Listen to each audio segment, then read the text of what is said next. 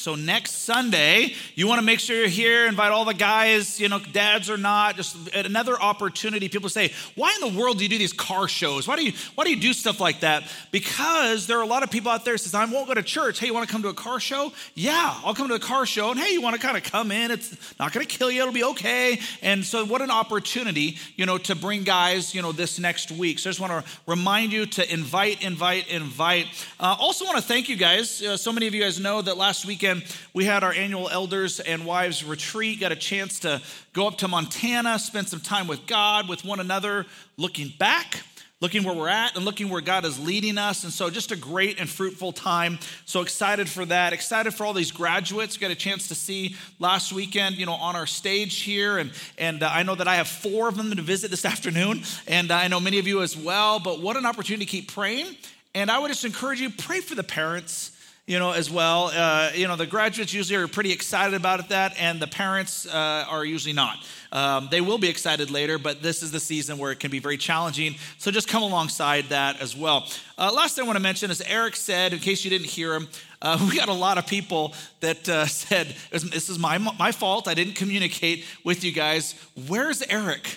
You know, uh, what's wrong with Eric? Well, there's many things wrong with Eric, but uh, but that is beside the point. The, the point was he got a chance to get that sabbatical for the first time in probably decades. So I'm just grateful, you know, he got a chance to get away, spend time with Jesus, and be able to come back and lead us, you know, in worship.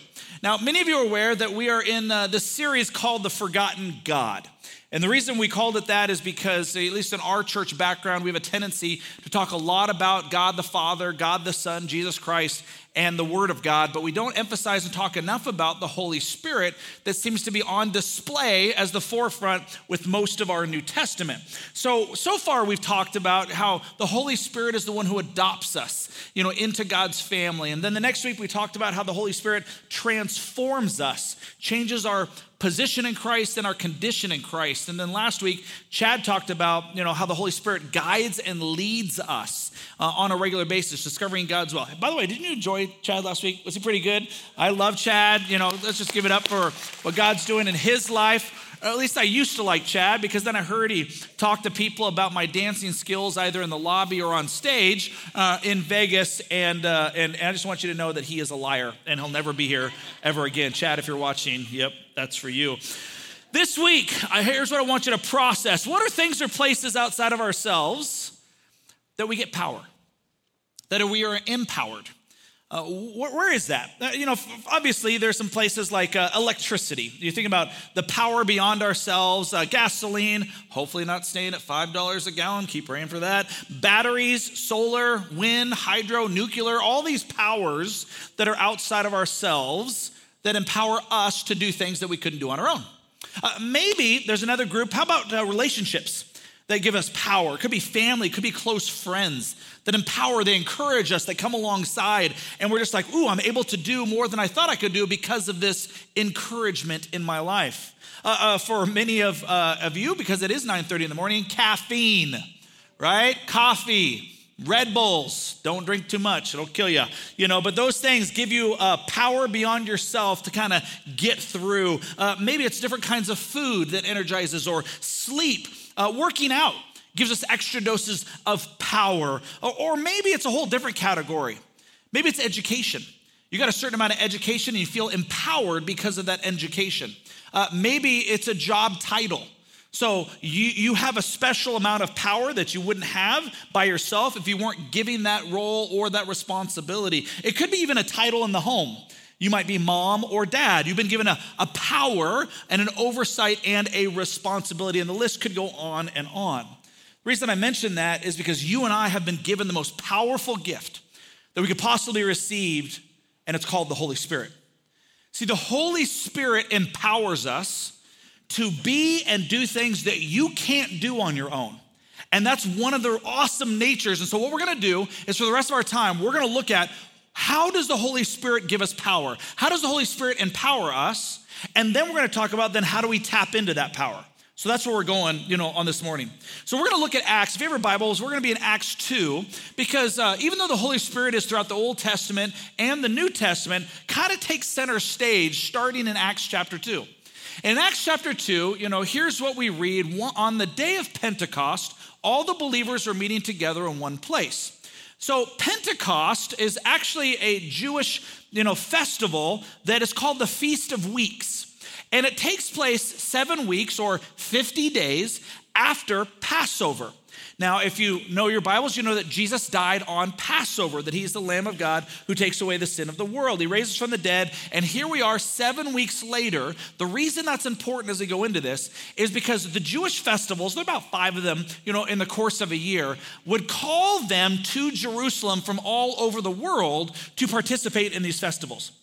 So, if they were able, they were asked to come back to Jerusalem and celebrate. And they were the last time that they were there in Jerusalem in Mass was on Passover, and now they're all back again. So, large crowd that's gathered. Here we are in the very next verse. Suddenly, there was a sound from heaven like the roaring of a mighty windstorm, and it filled the house where they were sitting. Then, what looked like flames or tongues of fire appeared and settled on each of them. And everyone was, who was present was filled with the Holy Spirit and began speaking in other languages as the Holy Spirit gave them this ability. What a scene! Like something out of a Marvel movie. All of a sudden they're sitting and they're worshiping and they're praying, and all of a sudden this huge wind comes in. There's this fire, it looks like tongues of fire on their head, and then they're able to speak. But when they speak, a power beyond themselves takes place other people are able to hear in their own language. And then Peter decides to stand up, and he stands up and he begins to tell people what's going on because all these people come all over the place because they're from different parts, you know, of the world. That's why they're speaking and people understand miraculously in their own language. And so he starts trying to tell them what's going on, and you know, no matter how uh, evident or how proof it is that God is actually working, there's always naysayers.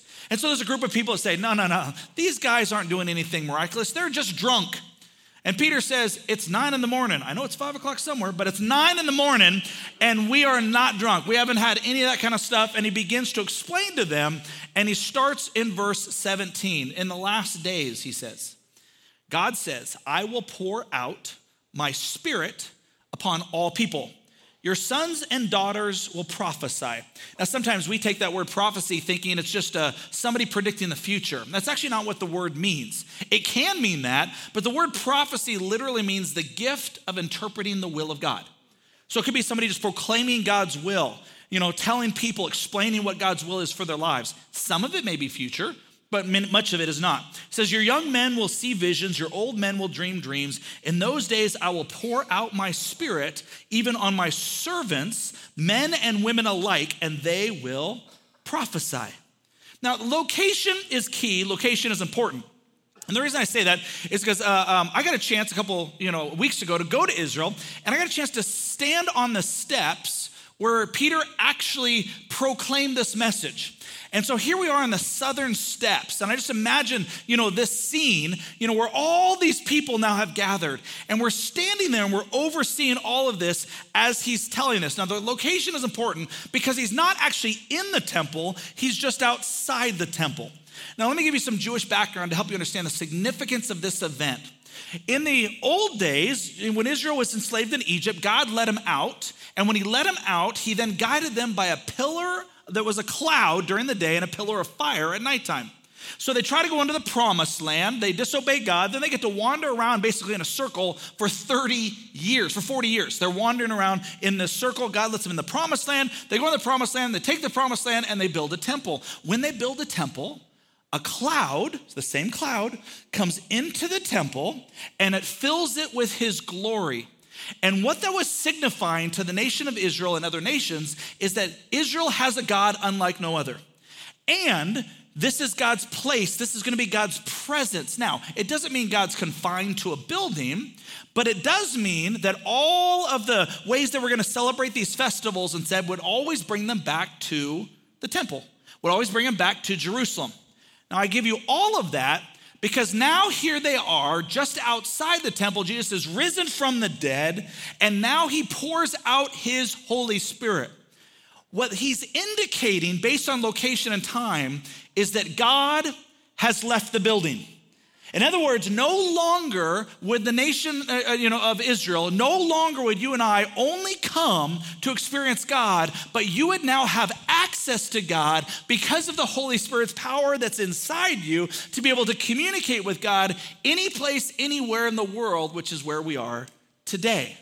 That's the significance of this event that we are supposed to gather.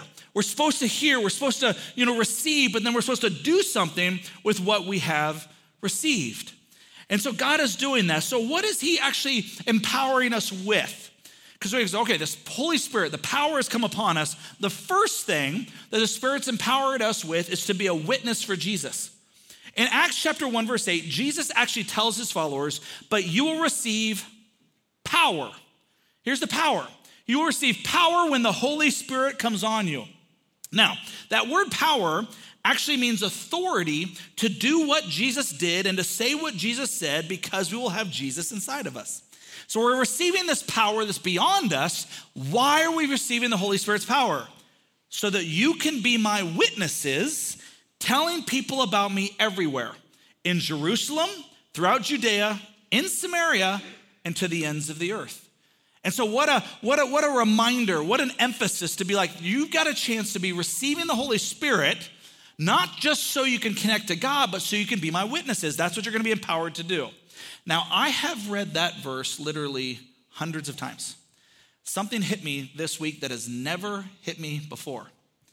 And that is, do you notice what Jesus says? His words are intentional. He says, You're going to be my witnesses in Jerusalem, Judea, Samaria, to the ends of the earth. Now, to the Jewish people, why did he include Samaria? He didn't have to. If he's going to talk geography, he could have just said, You're going to be my witnesses in Jerusalem, Judea, and to the ends of the earth. And they're going to be sitting there, Yep, we're going to go out to Jewish people in Jerusalem, Judea, and to the ends of the earth. And so they'd have been like, Yep, yep, yep. Samaria, nope. Now, why did they have a problem with Samaria? Because there were Samaritans that lived in Samaria. And the Jews hated Samaritans.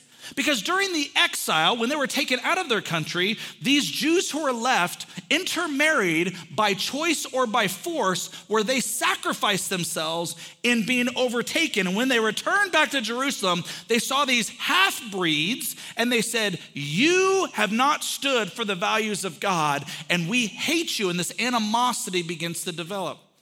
So Jesus says, I'm going to give you a power to bear witness of who I am to people you hate. So it got me thinking who are the Samaritans in your life? And who are they in mine? Process through that because it's sometimes it's easy, you know, to bear witness to who Jesus is with nice people with people that we like, people that we get along with. And so let me let me kind of make make up some things that may or may not apply to you. Are the Samaritans in your life? Is it someone of a different race or class? Uh, sometimes the people that we have the hardest time witnessing to are people that are different than us. Maybe it's those who are homeless, or vice versa, those who have great means. You're like, I, I don't want to witness to those people. I have a hard time. Maybe it's based on politics. Oh, yeah, everybody's favorite. You know, those Samaritans are those dirty Democrats or those self righteous Republicans. Those are your words, not mine, by the way. Uh, maybe, it's, maybe it's based on sins.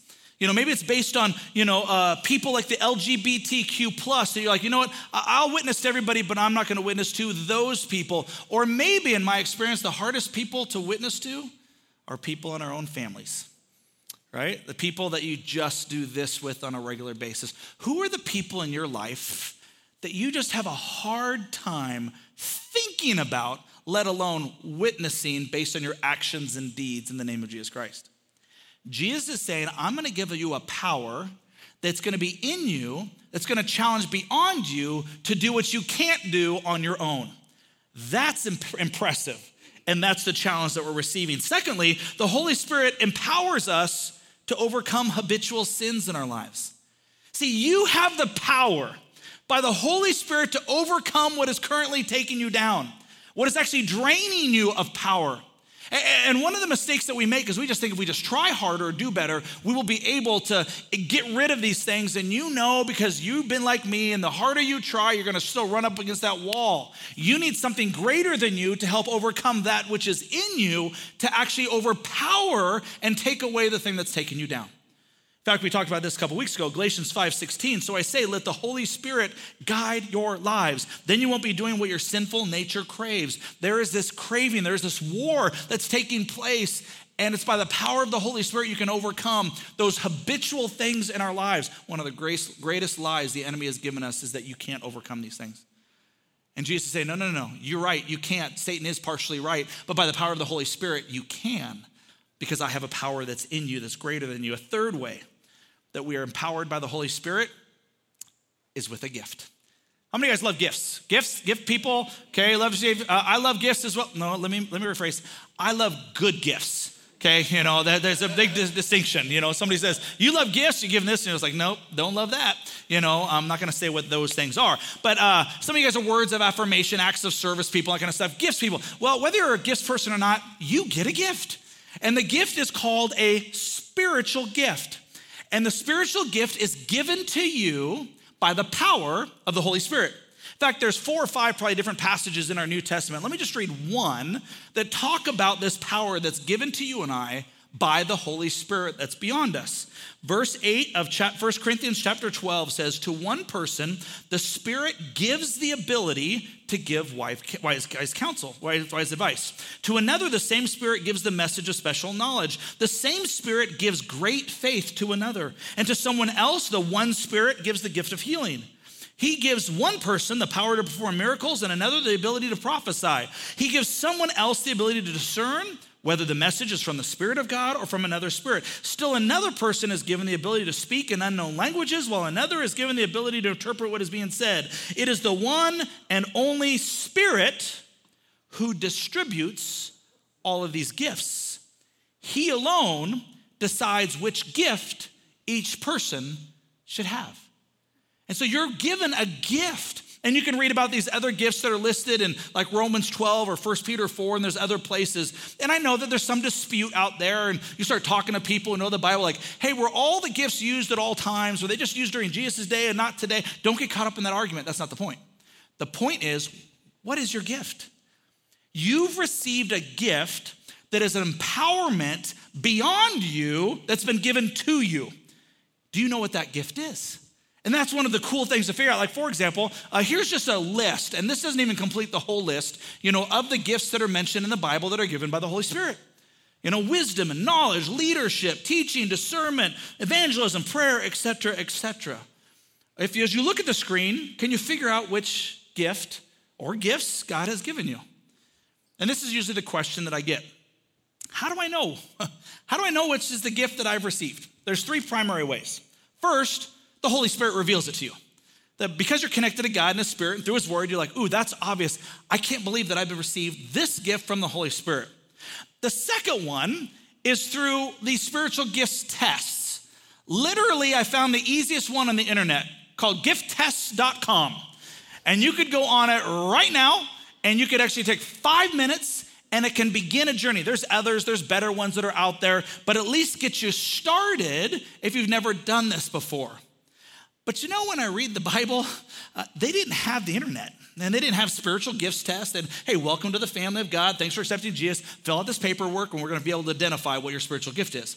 Do you know the primary way they identified people's spiritual gifts?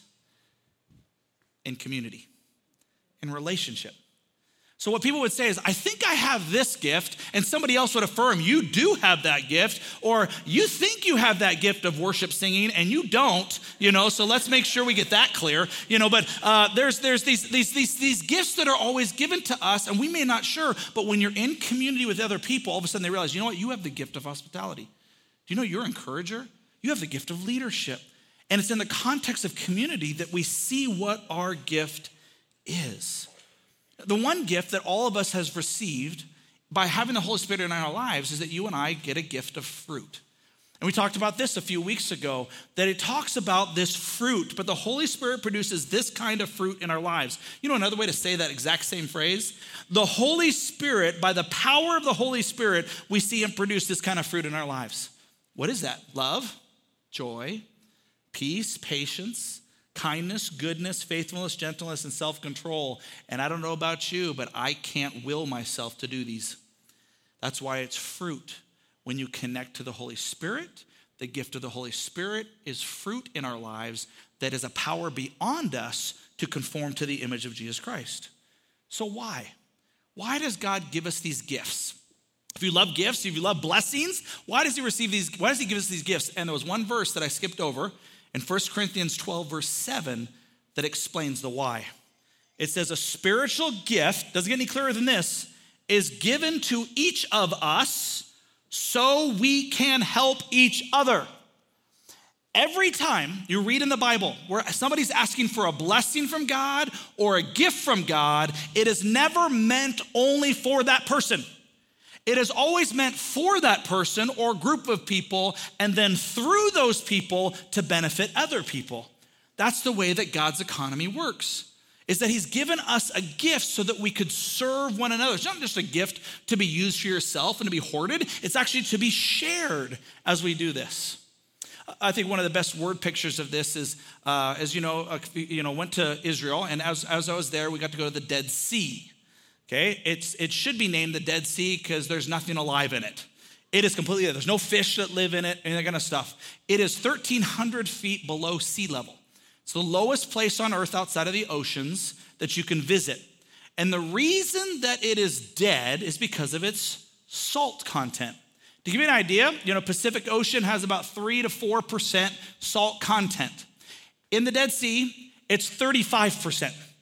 10 times more, which is why when you get in, first don't shave your legs, ladies, or you know, your beards, guys, because it burns. Anything, any scratches burns crazy. But you float as in like a weightless society. It's we- like, like you're going to space. It's the weirdest feeling and the weirdest sensations you can have. Now, why is it dead? Because the Jordan River flows into the Dead Sea.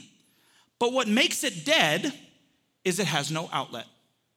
So all of water, all fresh water and life is coming into it, but over time, it actually, the very life that's being brought into it is the thing that's contaminating it because there's no outlet. You go to Coeur d'Alene, you have the Coeur d'Alene River coming in and the Spokane River coming out, and every healthy lake has that. The Dead Sea does not. As Christians, may we never become like the Dead Sea. That over time, you might find yourself, why am I not growing in my faith? Why am I finding myself grumpier as I get older?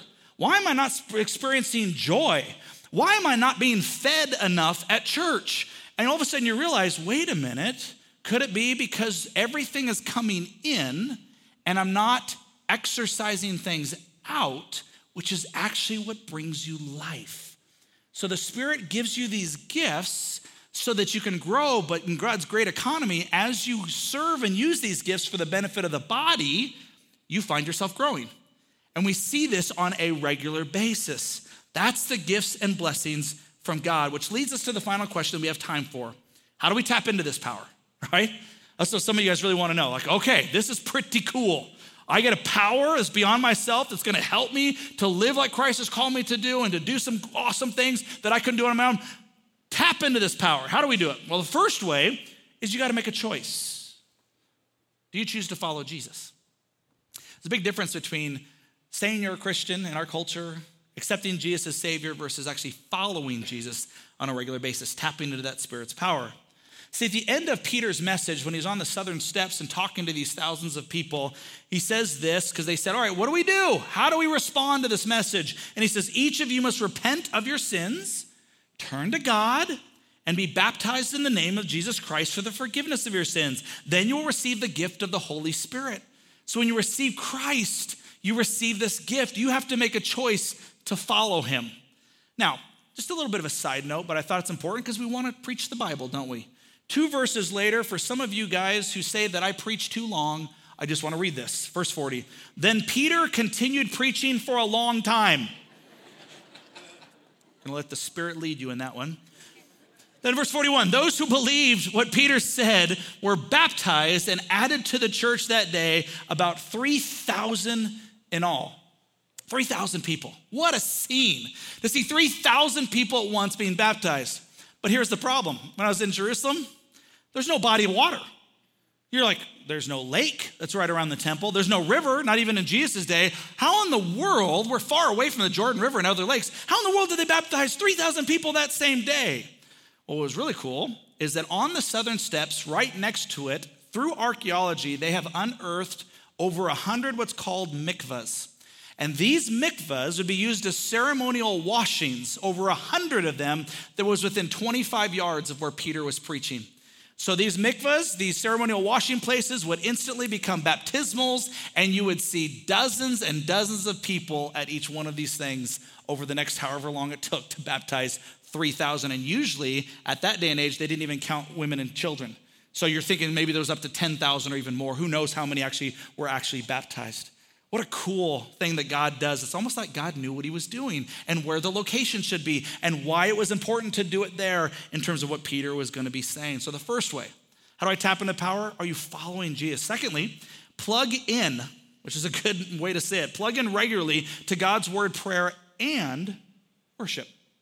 See, in Acts 13, 2, there's many passages that's just like this. One day, as these men, these are prophets and teachers at the church at Antioch, were worshiping the Lord and fasting, the Holy Spirit shows up and says, Appoint Barnabas and Saul for the special work for which I've called them fasting, prayer, worship, connection with God.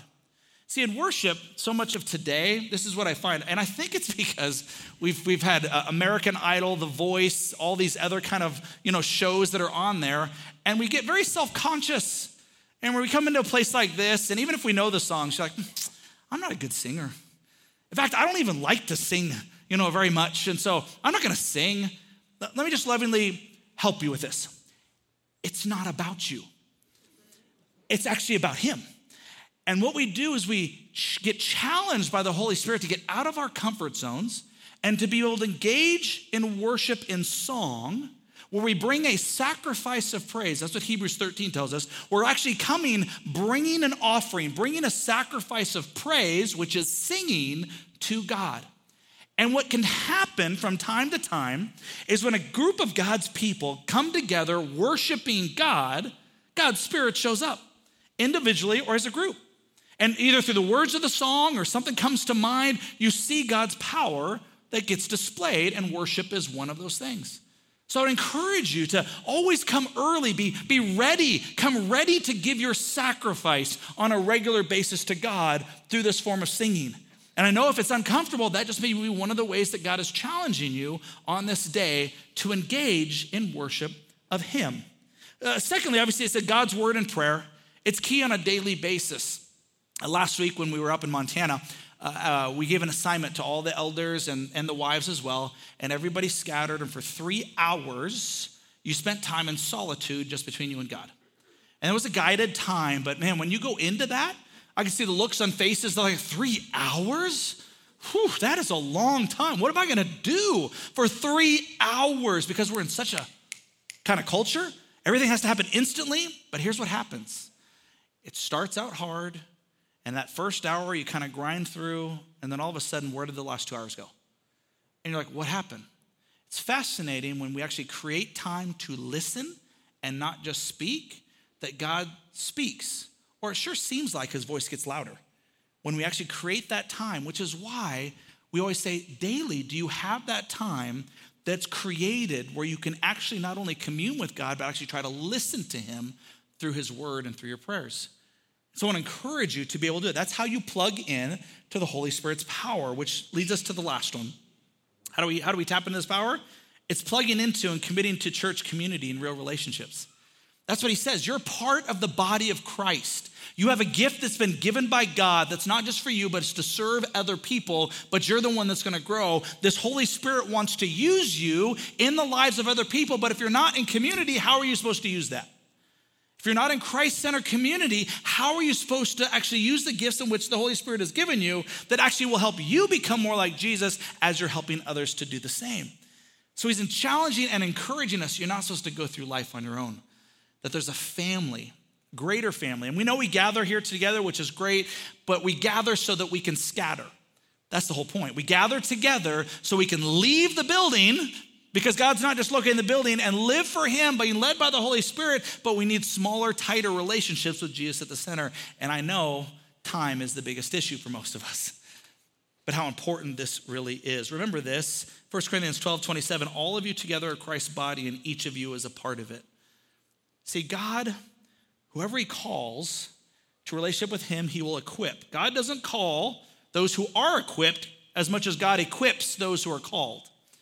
And that's what you always have to remember. And like I said, we need to plug into a power beyond us that's prayerfully in us to be able to live and do what we could never do on our own strength and power, which is the Holy Spirit. So, your next step, what is it? What is your next step as you tap into the power of the Holy Spirit in your life?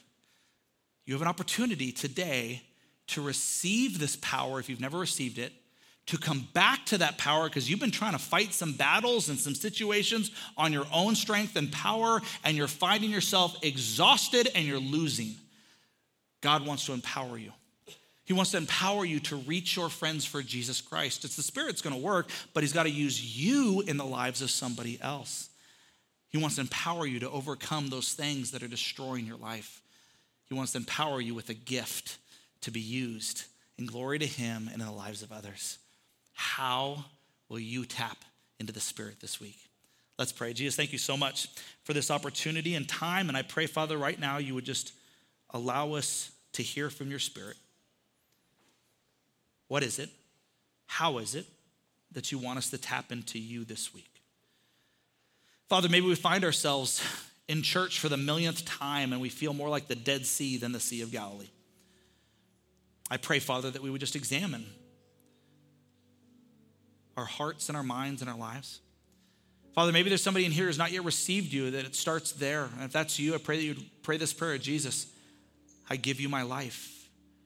Teach me by your spirit to know what that means. Father, maybe for some of us, we're just going to walk out of here trying to discover what our gift is and how we can grow in that gift. Thank you for empowering us beyond what we could actually do or say to live in a life in a culture that moves further from you. Thank you for that power that we need every day. It's in Jesus' name we pray. Amen.